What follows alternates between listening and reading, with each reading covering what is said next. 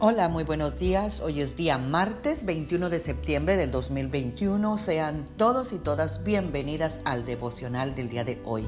Continuamos en este mes de septiembre hablando sobre principios sobre la oración y hoy tenemos a Colosenses 1.9 que nos dice, no hemos dejado de orar por ustedes y siempre le pedimos a Dios que puedan conocer su voluntad y que tengan toda la sabiduría y la inteligencia que da el Espíritu Santo.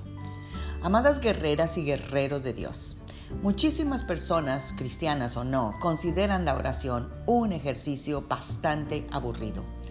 Aman a Dios y es su deseo aprender más de Él a través de la palabra, pero les cuesta mucho hablar con Dios en oración.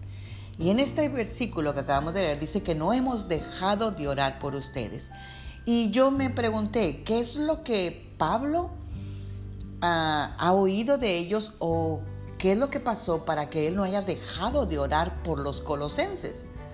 Entonces, si nos vamos dos versículos atrás, dice en el versículo 7, eso lo aprendieron de labios de Epafras nuestro querido compañero de trabajo que tan fielmente le sirve por amor a Jesucristo.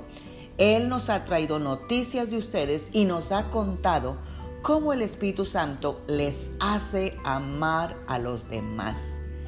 El amor que los colosenses le tenían a la gente es lo que hizo la pasión en Pablo de no cesar de orar por los colosenses.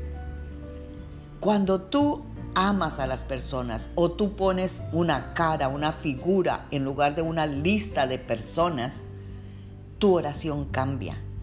Tú no dejas de orar por esas personas hasta que puedas ver su resultado. Así que ya sabemos cuál fue el secreto de Pablo, porque él nunca dejó de orar. Y sabemos por qué no lo hizo.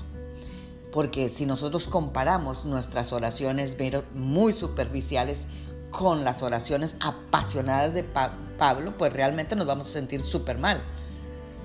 Pero muy claramente Pablo no oraba como si fuera un ritual. Oraba con fervor y nosotros también debemos de añorar, orar con ese fervor que tenía Pablo. Y era el que amaba a las personas y amaba a las personas que amaban a las personas. Y yo espero que esta mañana tú tengas un nuevo amor por las personas que están alrededor, sobre todo para que alcancen la salvación.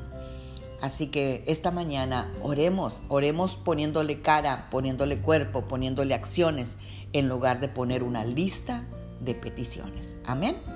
Padre, te damos gracias, Señor en el nombre poderoso de Jesús, Señor, porque Señor, tú nos has llamado a interceder por nuestros hermanos para que ellos tengan lo que tú nos has dado a nosotros, Señor. Te doy gracias, Señor, porque nosotros podemos encontrar ese secreto de la oración que tenía Pablo, Señor, que eran oraciones poderosas, una oración con pasión, una oración genuina, por las personas para que conocieran a Cristo y que lo conozcan más plenamente como nosotros también queremos conocerte Dios. Padre, te damos gracias Señor por cada familia, cada amigo, cada compañero, cada persona, Señor, las visualizamos, Señor, en el nombre poderoso de Cristo Jesús para que nuestras oraciones pasen de ser rutinarias a ser oraciones con pasión, con amor, Señor, y así veremos resultados. Gracias, mi Dios, en el nombre poderoso de Cristo Jesús. Tengan un bendecido martes. Magda Roque.